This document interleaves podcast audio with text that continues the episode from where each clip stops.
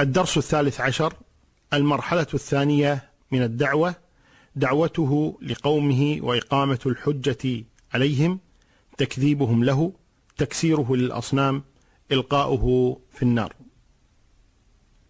الحمد لله رب العالمين ولي الصالحين وخالق الخلق أجمعين والصلاة والسلام على المبعوث رحمة للعالمين سيدنا محمد وعلى آله وصحابته أجمعين.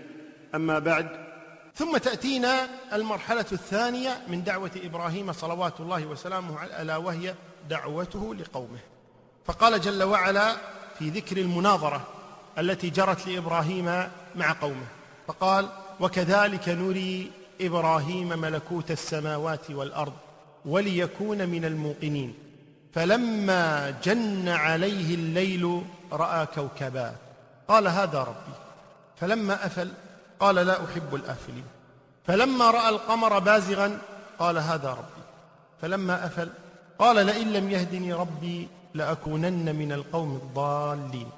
فلما رأى الشمس بازغة أي بارزة ظاهرة قال هذا ربي. هذا أكبر أكبر من النجم وأكبر من القمر. هذا أكبر. فلما أفلت قال يا قوم إني بريء مما تشركون. إني وجهت وجهي الذي فطر السماوات والأرض حنيفا. وما أنا من المشركين. وكذلك نري إبراهيم ملكوت السماوات والأرض وليكون من الموقنين. فلما جن عليه الليل رأى كوكبا قال هذا ربي فلما أفل قال لا أحب الآفلين. فلما رأى القمر بازغا قال هذا ربي.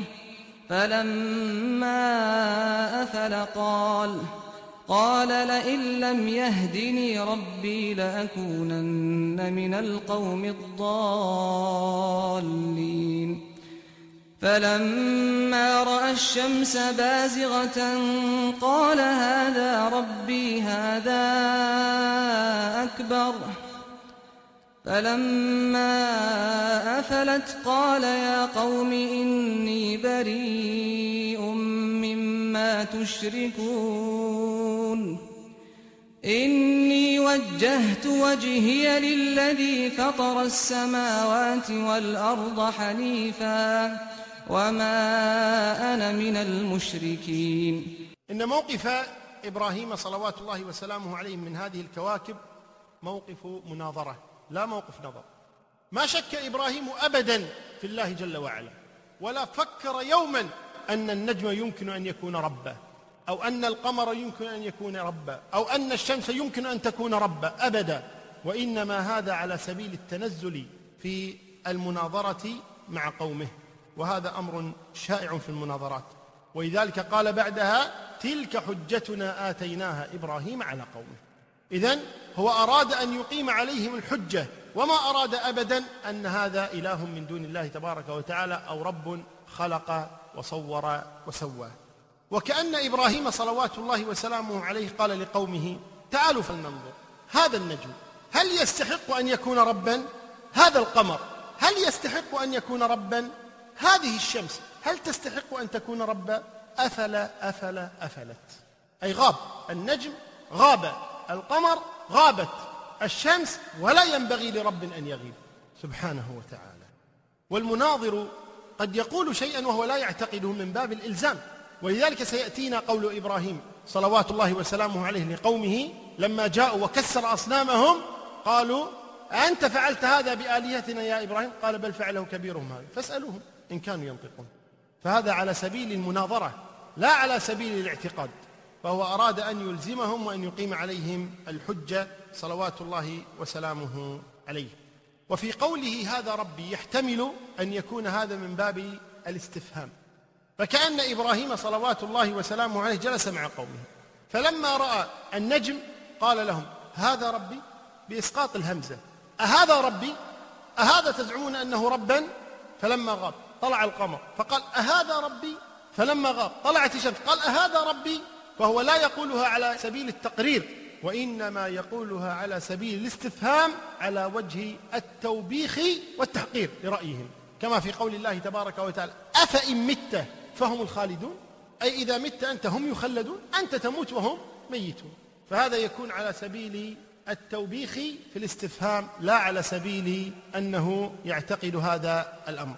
والدليل على أن إبراهيم لم يشك من أوجه منها أولا أن الاعتقاد بأن النجم رب أو أن القمر رب أو أن الشمس رب كفر والأنبياء معصومون عن الكفر. وقد نبهنا على هذا في أول جلسة وقلنا أجمعت الأمة على أن الأنبياء معصومون من الكفر. ومن زعم أن نبيا كفر بالله تبارك وتعالى فهو الكافر والعياذ بالله. ثم كذلك إن إبراهيم قال لهم في البداية وإذ قال إبراهيم لأبيه آزر أتتخذ أصناما آلهة؟ إني أراك وقومك في ضلال مبين. ثم قال فلما رأى القمر بازغا قال هذا ربي الآيات. إذن هو في البداية أنكر عليهم أنكر عليهم أن يعبدوا غير الله تبارك وتعالى. ثم إن هذه الآية إنما كانت بعد أن أراه الله تبارك وتعالى ملكوت السماوات والأرض أي عظمة خلق الله جل وعلا. فالله تبارك وتعالى أرى إبراهيم ملكوت السماوات والأرض ليكون من الموقنين. ثم قال فلما جن عليه الليل رأى كوكبا. فالذي أراه الله ملكوت السماوات والأرض لا يمكن أبدا أن يشك بأن النجم رب أو أن القمر رب أو أن الشمس رب. ثم كذلك قوله تعالى في آخر هذه الآيات وتلك حجتنا آتيناها إبراهيم على قوم فدل على أنه أراد أن يقيم عليهم الحجة لا أنه اعتقد ذلك صلوات الله وسلامه عليه. ثم إن الله نفى الشرك عن إبراهيم في كثير من الآيات فقال وما كان من المشركين ولم يك من المشركين. في آيات كثيرة وهذا يسمى بنفي الكون أي لم يكن ولن يكون أبدا من المشركين. فلم يكن إبراهيم يوما ما من المشركين وهذا نص من الله تبارك وتعالى إذ يستغرق جميع الزمن الذي عاش فيه إبراهيم لم يكن فيه مشركا ابدا. صلوات الله وسلامه عليه. نرجع إلى قصة إبراهيم مع قومه. يقول الله تبارك وتعالى إذ قال لأبيه وقومه ماذا تعبدون؟ أئفكا آلهة دون الله تريدون؟ فما ظنكم برب العالمين فنظر نظرة في النجوم فقال إني سقيم.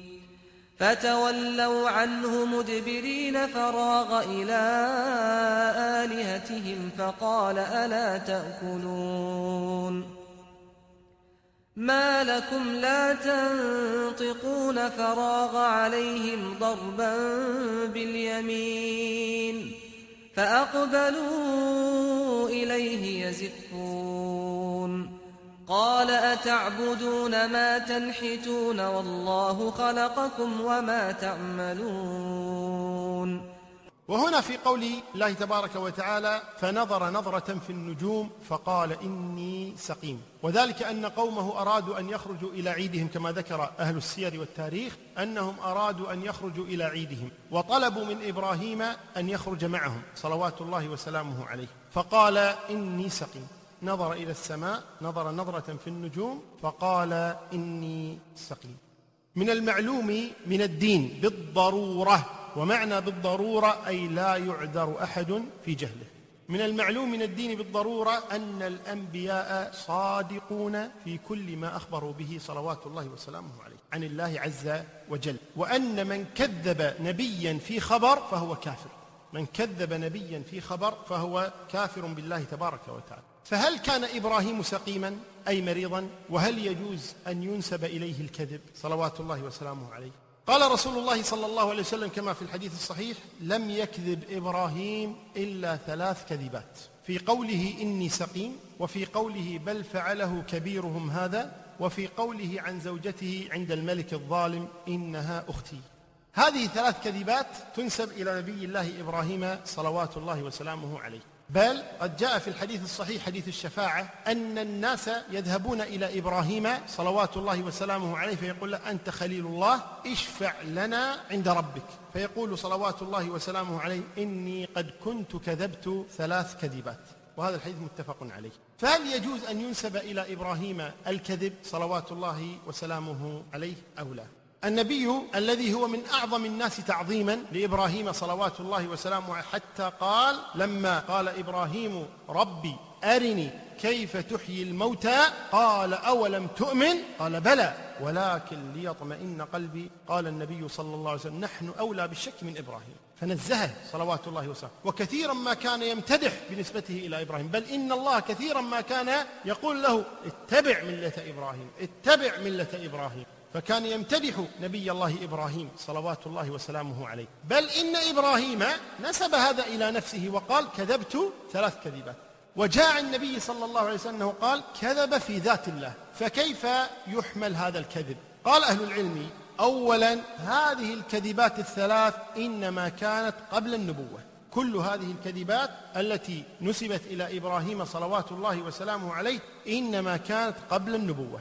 وهذا إنما كان من باب الفطرة أي فطرة إبراهيم كانت سليمة ولذلك لما كان يبعثه أبوه ليبيع الأصنام كان يقول من ذا الذي يشتري ما يضر ولا ينفع؟ وكان ينكر على قومه عبادة الأصنام وذلك قبل النبوة. ولذا يأتينا عندما يكسر إبراهيم الأصنام ماذا يقول قومه عندما يجدونها مكسرة؟ يقول سمعنا فتى فتى يذكرها يقال له إبراهيم. اذا هو غير معروف.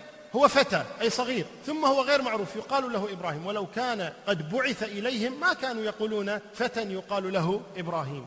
فهذا أولا. وكذا الأمر بالنسبة لقوله بل فعله كبيرهم لأنها في قصة واحدة. وكذا في ذهابه إلى ذلك الملك قالوا كذلك يكون قبل بعثته صلوات الله وسلامه عليه. والجواب الثاني أنهم قالوا إنما قال هذا من باب التورية. خاصة عندما قال إني سقيم. إذ لا يلزم أن يكون يريد المرض الذي هو علة في الجسد وإنما هو سقيم كما قال النبي صلى الله عليه وسلم إن الميت لا يعذب ببكاء أهله أي العذاب النفسي يتعذب لأجلهم لأجل ما يرى ما هم عليه من الضلال. قالوا إن الميت ليعذب ببكاء أهله عليه. وكذلك يكون إني سقيم مما أراه منكم من ضلال. سقيم مما أراه منكم من باطل ومن كفر بالله وعبادة للأصنام التي لا تضر ولا تنفع بل تضر ولا تنفع. فيكون هذا من باب التورية لا من باب الكذب. وكذا قوله بل فعله كبيرهم هذا إنما قاله لهم من باب الاستهزاء والتحقير لهم. ولذلك قال بعدها فاسألوهم إن كانوا ينطقون. اسألوهم هذه كسرت من كسرها؟ اسألوا هذا الكبير هل هو الذي كسر أو لا؟ وأما قوله لزوجته إنها أخته فإن هذا على سبيل دفع أعظم المفسدتين وذلك أنهم ذكروا أن ذلك الملك إذا عرف أن لها زوجا قتله وأخذها لنفسه. فلذلك دفع إبراهيم أعظم المفسدتين بأخفهما فكذب وقال هي أختي لينجو من القتل وتنجو هي من الاغتصاب. وهذا عين العقل بل هذا هو الواجب.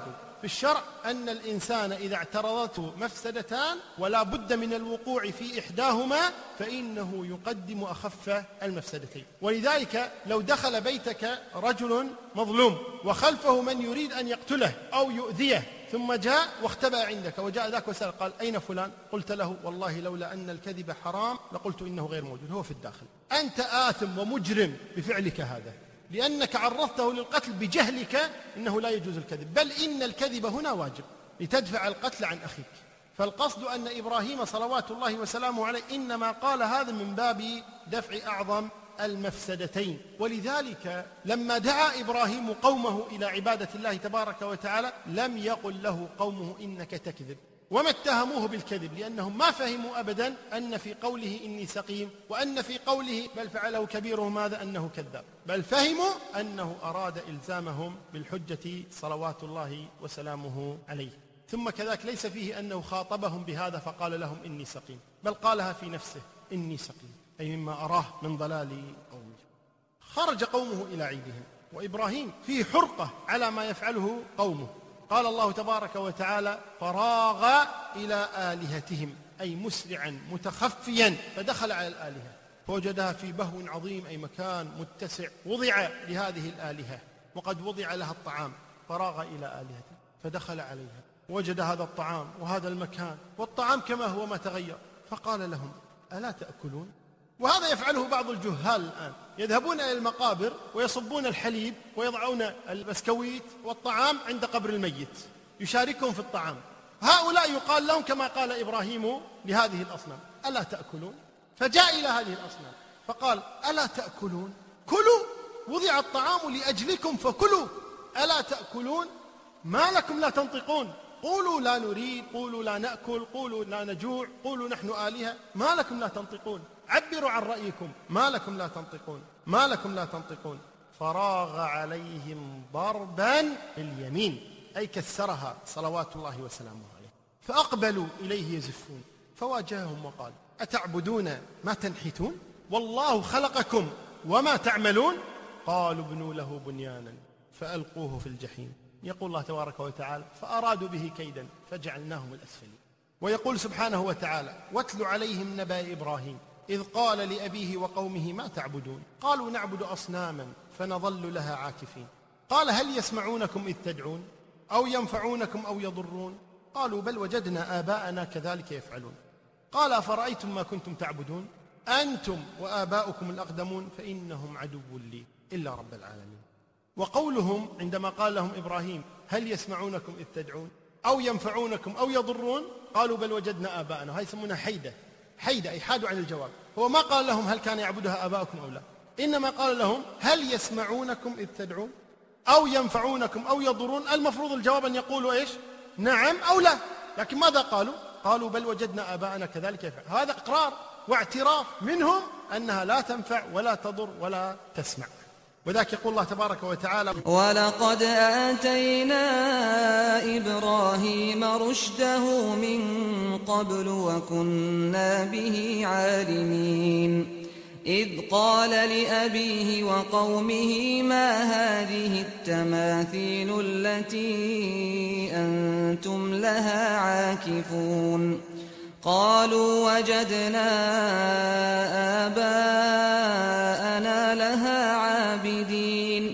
قال لقد كنتم أنتم وآباؤكم في ضلال مبين. قالوا أجئتنا بالحق أم أنت من اللاعبين؟ قال بل ربكم رب السماوات والأرض الذي فطرهن الذي فطرهن وأنا على ذلكم من الشاهدين. كأنهم في كلامهم هذا أنه إذا كان هذا هو الحق أنهم يتبعونه. قالوا أجئتنا بالحق أم أنت من اللاعبين؟ قال بل ربكم رب السماوات والأرض الذي فطرهن وأنا على ذلكم من الشاهدين. وتالله. لأكيدن أصنامكم بعد أن تولوا مدبرين. إذا هددهم إبراهيم صلوات الله وسلامه عليه بأنه سيكيد هذه الأصنام. يقول الله تبارك وتعالى فجعلهم جذاذا أي حطمهم.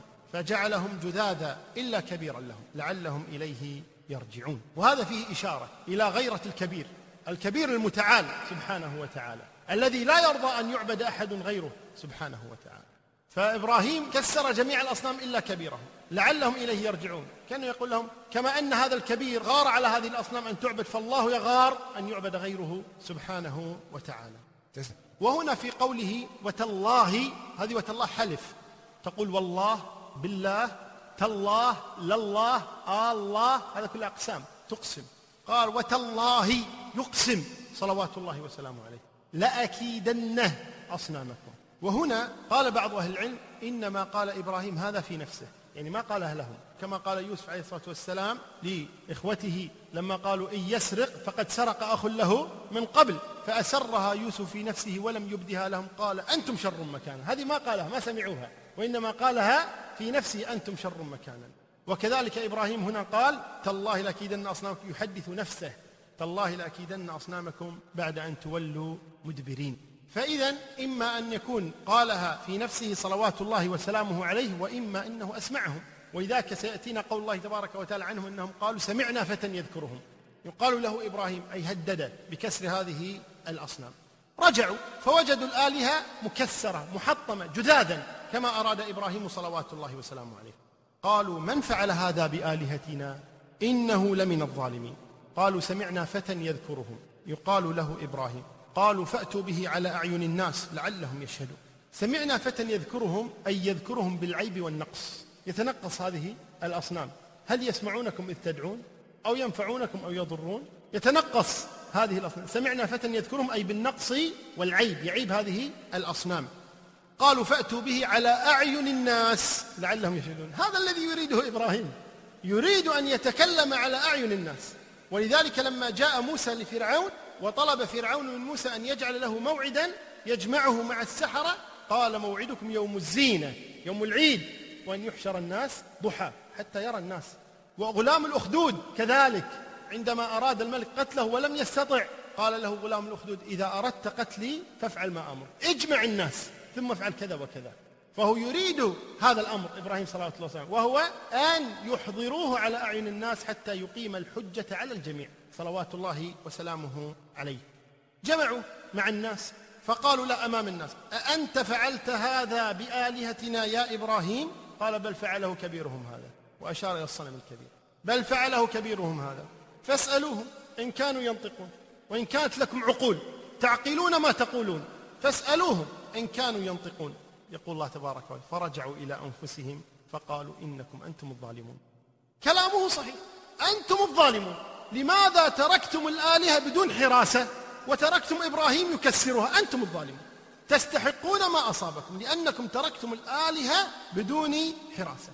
عندها قالوا إنكم أنتم الظالمون وهذا ما أراده إبراهيم صلوات الله وسلامه عليه بأنهم كما اعترفوا أمامه قالوا لقد علمت ما هؤلاء ينطقون أرادهم أيضا أن يعترفوا أمام الناس مرة ثانية أن هذه الآلهة لا تنطق ولذا قالوا بل وجدنا آباءنا كذلك يفعلون. فاعترفوا أمام الناس وقالوا لقد علمت ما هؤلاء ينطقون فقامت عليهم الحجة. ومن هذا أخذ أهل العلم في قول إبراهيم صلوات الله وسلامه عليه هل يسمعونكم إذ تدعون أو ينفعونكم أو يضرون؟ وقوله فاسألوهم إن كانوا ينطقون أخذ أهل العلم من هذا أن الله تبارك وتعالى يوصف بالسمع والكلام سبحانه وتعالى. لأن إبراهيم عاب على الآلهة أنها لا تسمع فعيب على إله أن لا يسمع وعاب على الآلهة أنها لا تتكلم لا ينطقون فعيب في الإله أن لا يتكلم.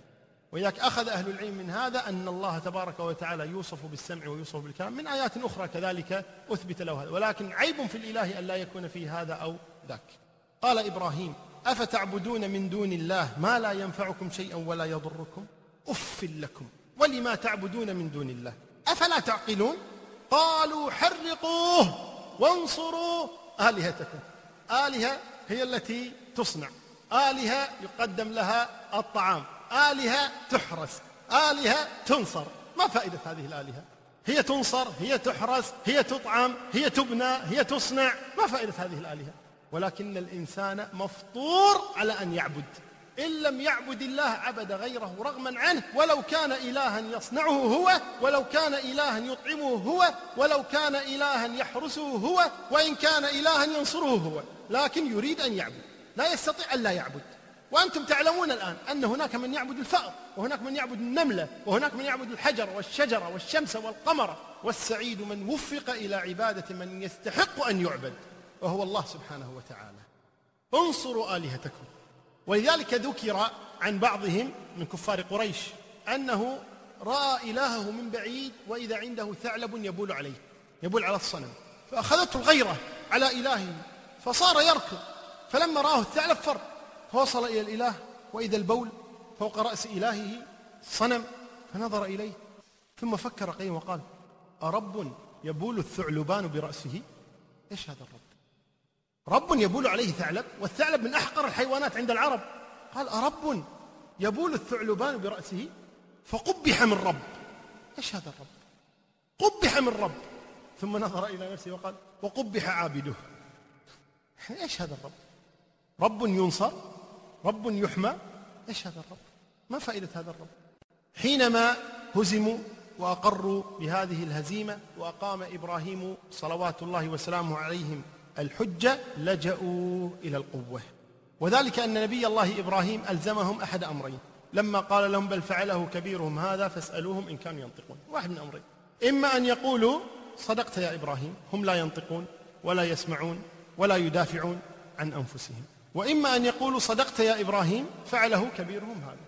وفي كلا الحالتين يخرج منها إبراهيم صلوات وهم ألزموا واعترفوا بالأولى فقالوا لقد علمت ما هؤلاء ينطقون ولكنهم لما أعيتهم الحجة استخدموا القوة والبطش قالوا حرقوه وانصروا آلهتكم إن كنتم فاعلين. وهذه ما تسمى بشريعة الغاب شريعة الظفر والناب بالقوة. ما في حجة ما في عقل ما في منطق. ما في إقناع. حرقوه. لئن اتخذت إلها غيري لتكونن من المسجونين. ما في خلاص. انتهى الإقناع. يناقشون في البداية. فإذا ألزموا الحجة لجوا إلى القوة. يا أبتي يا أبتي يا أبتي يا أبتي. أراغب أنت عن آلهتي يا إبراهيم لئن لم تنتهي لأرجمنك. قوة. خلاص اللجوء إلى القوة بعد أن تعييهم الحجة. قالوا حرقوه وانصروا آلهتكم إن كنتم فاعلين. أشعلوا نارا عظيمة أرادوا أن يحرقوا إبراهيم صلوات الله وسلامه عليه فيها وقد ذكروا أن المرأة كانت إذا مرضت تنذر إن شفيت لأجمعن حطبا لحرق إبراهيم. فجمعوا حطبا عظيما لحرق إبراهيم حتى قالوا إنهم أشعلوا نارا عظيمة بحيث إنهم لم يستطيعوا أن يلقوا إبراهيم فيها فوضعوه على آلة المنجنيق ورموه رميا لأنهم لا يستطيعوا أن يقتربوا من هذه النار. ومكروا مكرهم وعند الله مكرهم. ومكروا مكرا ومكرنا مكرا ويمكرون ويمكر الله. والله خير الماكرين. سبحانه وتعالى. أرادوا به كيدا فجعلناهم الأسفلين. فجاء الكفار وألقوا إبراهيم عليه الصلاة والسلام في النار فقال حسبي الله ونعم الوكيل. الله أكبر. مؤمن الصادق التقي النقي المخلص الذي امتلأ قلبه يقينا وإيمانا بالله تبارك وتعالى. يقول هذه الكلمة في هذا الوقت الحرج حسبي الله ونعم يرى الموت بعينيه سيلقى في هذه النار العظيمة حسبي الله ونعم الوكيل. وذاك يقول ابن عباس رضي الله عنه وعن أبيه حسبي الله ونعم الوكيل قالها إبراهيم لما ألقي في النار وقالها محمد وأصحابه لما قيل لهم إن الناس قد جمعوا لكم فاخشوهم فزادهم إيمانا وقالوا حسبنا الله ونعم الوكيل. عندها جاء الفتح وجاء النصر من القوي العزيز الذي أمره إنما إذا أراد شيئا أن يقول له كن فيكون. قلنا يا نار كوني بردا وسلاما على إبراهيم وأرادوا به كيدا فجعلناهم الأخسرين. فكانت كما قال الله جل وعلا. فسبحان الله لا إله إلا هو. ملاذ المؤمنين ومنجي الصالحين. نبي الله إبراهيم لما عظم توكله على الله جل وعلا وهو يساق إلى النار سوقا التي من عادتها أن تحرق الأشياء فإن الذي أعطاها خاصية الإحراق سلبها منها عندما ألقي فيها إبراهيم صلوات الله وسلامه عليه. وقد جاء عن النبي صلى الله عليه وسلم أنه قال إن إبراهيم لما ألقي في النار جعلت الدواب كلها تطفئ النار عنه. حيوانات. وإن من شيء إلا يسبح بحمده. حيوانات. تطفئ النار عن إبراهيم. يقول النبي صلى الله عليه وسلم إلا الوزغ فإنه جعل ينفخها عليه. وهذا أخرجه أحمد. وقال صلوات الله وسلامه اقتلوا الوزغ فإنه كان ينفخ النار على إبراهيم. حيوان الأصل فيه الإفساد وهو الوزق وهو ما نسميه نحن بريعصي هذا كان ينفخ النار على إبراهيم ولذلك أمر الناس بقتله. الناس إذا رأوا هذا البريعس والوزق أمر الناس أن يقتلوه لأنه كان ينفخ النار على إبراهيم. هذا طبعه الفساد. كما قال بعض الشعراء ثلاثة من طبعها الفساد الفأرة والبربر والجراد. يعني في أشياء هي من طبعها أن تفسد. فأفسد هذا الوزق بأنه جعل ينفخ النار على إبراهيم صلوات الله وسلامه عليه وهنا اشتهر عند الناس أنه لما رمي إبراهيم في النار وهو في الهواء جاءه جبريل وقال هل من حاجة؟ ألا تدعو الله تبارك وتعالى؟ فقال إبراهيم علمه بحالي يغني عن سؤالي. وهذا كما قال شيخ الإسلام تيمية كذب موضوع لم يثبت هذا الأمر بل إنه لجأ إلى الله وقال حسبي الله ونعم الوكيل والله أعلى وأعلم وصلى الله وسلم وبارك على نبينا محمد.